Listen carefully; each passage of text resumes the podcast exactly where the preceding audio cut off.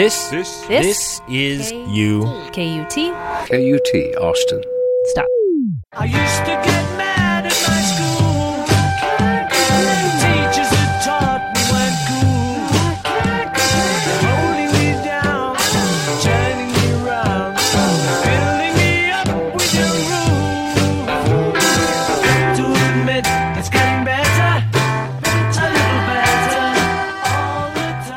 Hello, and welcome to Higher Ed, KUT's podcast focusing on issues of higher education, lifelong learning, and exercising the brain. I'm Jennifer Stayton with KUT 90.5, Austin's NPR station, talking as always with Dr. Ed Burger, president of Southwestern University in Georgetown, Texas. Hello, Ed. Hello, Jennifer, and uh, and how are you on this beautiful day? Well, I am doing pretty well. Um, I don't want to alarm you, but our topic today may be the source of a bit of stress.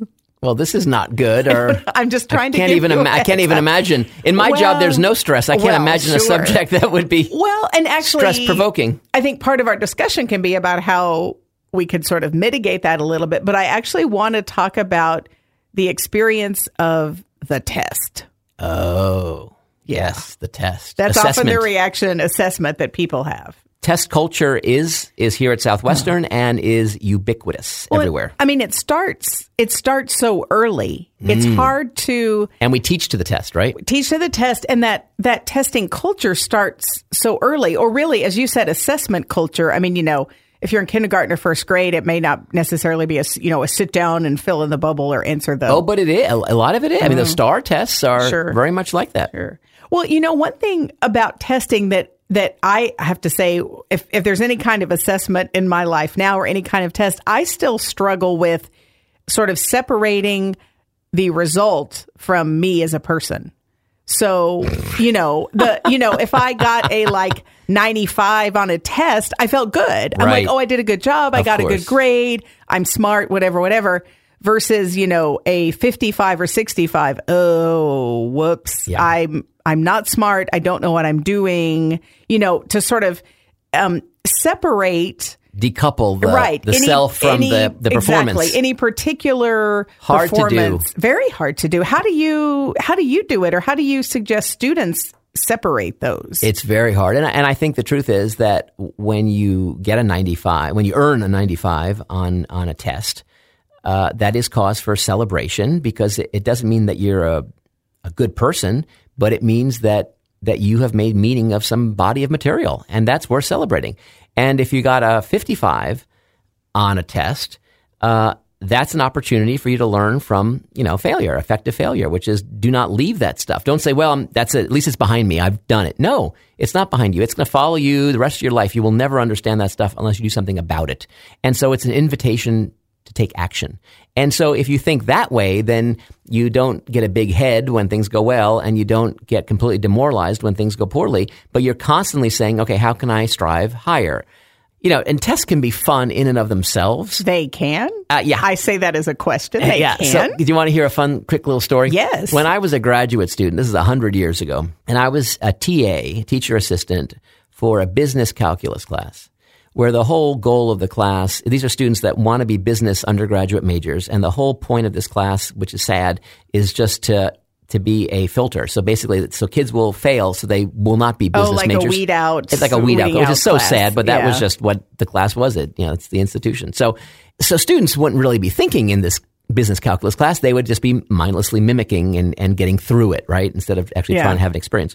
So I was asked to create the exam for one of the midterms. And I thought, wouldn't it be fun if every answer turned out to be a half? So imagine a calculus exam, and those of, those of our listeners who know calculus know there's like maximum and minimum questions, uh-huh. and then taking derivatives and finding slopes of tangents and all these things.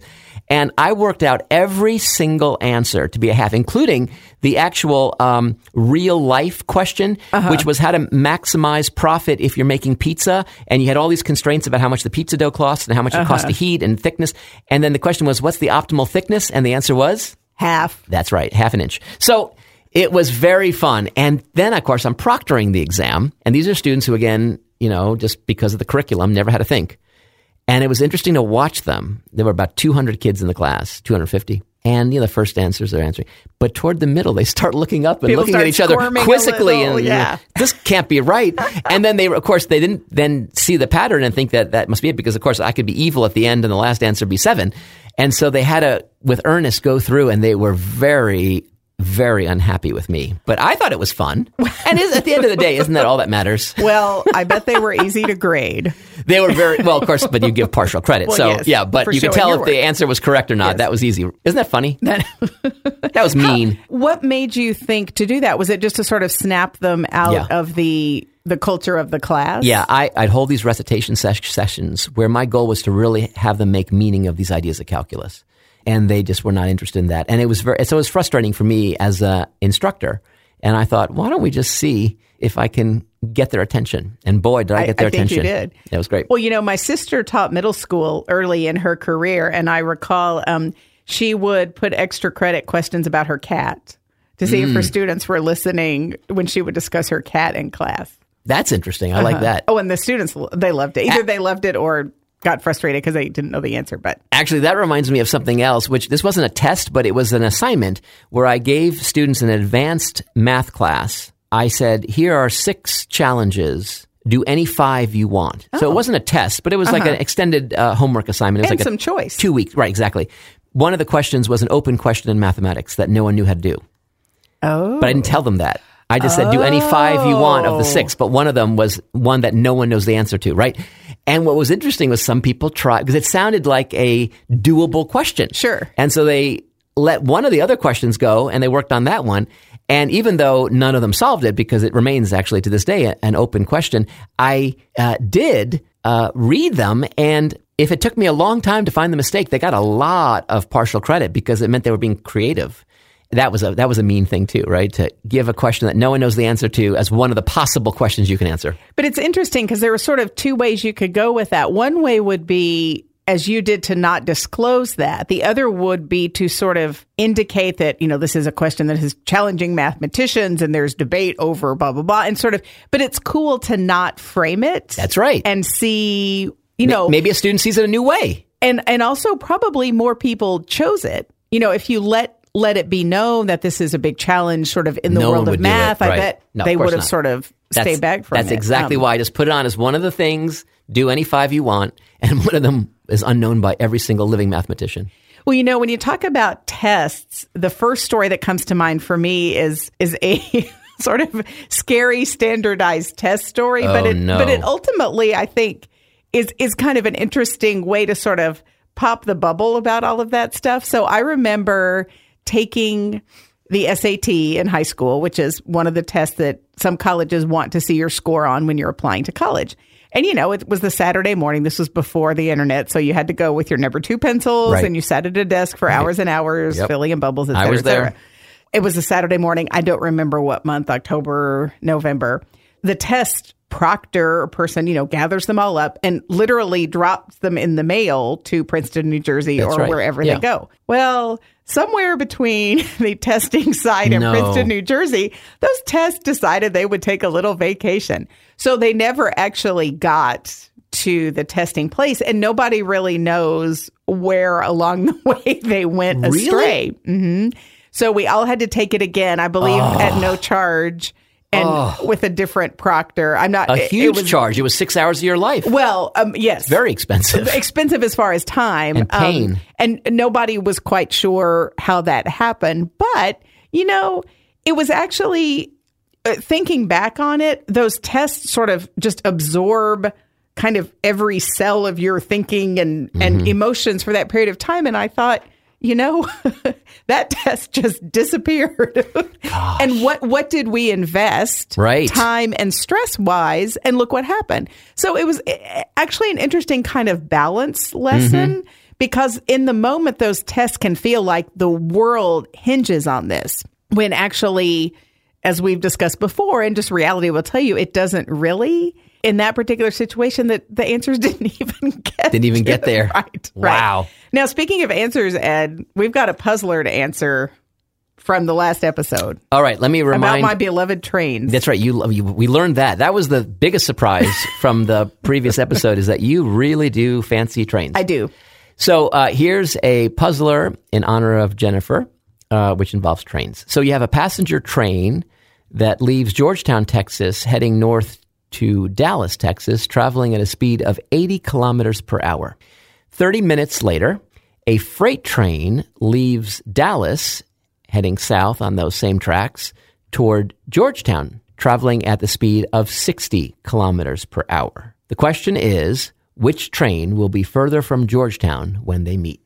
Further from Georgetown when they meet. Yes. Hearing you say it again, now I'm having some new thoughts. So further distance from Georgetown. So let me just do some of my thinking out loud I wish you would. to get to get to so we can speed this along. What's the rush? Where, where are you going? So first of all, I started doing oh 60 kilometers an hour, 80 Right. kilometers, half an hour, blah blah, and I was treating it like a math question. Okay. But then I asked you, does it matter if it's a passenger train or a freight train? And you said yes. Yeah, that was just a joke. Oh. well, Of course it doesn't. well, my brilliant deduction though is that a passenger train will stop and a freight train won't, presumably except at crossings, because a passenger train has to let off passengers. Yes, but the speed you're given the average speed Yes. is 80 Okay. kilometers. See, I thought you were totally trying to. No, no, this is that's a mean. Oh. That would be a mean No, test I- question. well, see, I wouldn't think of it mean. I would just think of it as clever and challenging. but then how would you do it? I mean, then you Well, I can't don't answer know. it. There's an answer to this one. This, my puzzles tend to have answers. Unlike that Yes. thing I gave my students where one of them is right. open, I would never not an give you that. So, is this a straight up math question? I don't know the- what that means. You know, is it a 60? Yes, you do. You're grinning. You're grinning. All right. So, walk us through how we get to the solution of this. Thing. All right, so let's visualize Let's this. visualize it. All right, so the train is leaving Yep. Georgetown, Texas. Yep. It's heading north on these tracks, heading to Dallas. Yep. It's going 80 kilometers, Kilometers per hour. Then 30 minutes into this, up there in Dallas, a freight uh, train leaves Dallas, heading on the same tracks to Georgetown, traveling at a speed of 60 kilometers per hour. So, a slower speed. correct. They will eventually meet. Do we agree on that? Oh, yeah, for sure. Okay. Yep. So now imagine they meet somewhere. Yep. Okay. Which train is further from Georgetown? For some reason, I keep, I want to figure out which one is closer because that seems All right. easier. Which one is closer to Georgetown? the If you have that answer, then the opposite it- will be. the, right, right. So which one is closer to Georgetown? Freight train is closer to Georgetown. I say in a quiet little voice. The freight now train listen, is if, if they if they meet, that means that they're at the same place. right. So they're the same distance from Georgetown. Oh, got it. Or if you really wanted to be, you know, picky, Yes. technically the freight train is further away because, Because the Georgetown's the up. So the freight train, train- is a hair further. But if you're thinking of them as being coincident, then in fact they're the same distance away. This was just a silly riddle. Because they are sharing a track. Yeah, I mean, when they meet, they're at the same spot. So Uh-huh. if you look at the front of their trains, they're the same distance away from Georgetown, and also mathematically, they're the same distance away from Dallas. Right. I Because they that. meet anyway. That's very fun. So I it was like not. It was not a usual arithmetic type Well, question. I- A I- train leaves Chicago at noon. There's Right. never been a train leaving Chicago at noon ever. Those are all made up questions, and this one was a silly one too.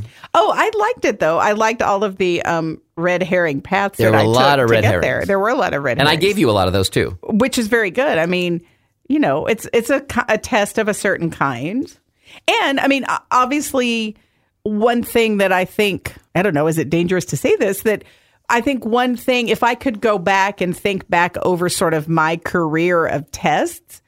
I would love to be able to maybe take my um, stress and anxiety about them and dial it down a notch or two or 10. Yeah. And I'm I'm imagining that a lot of people would agree with that. And so to have a puzzler like this and sort of laugh about it is actually kind of helpful.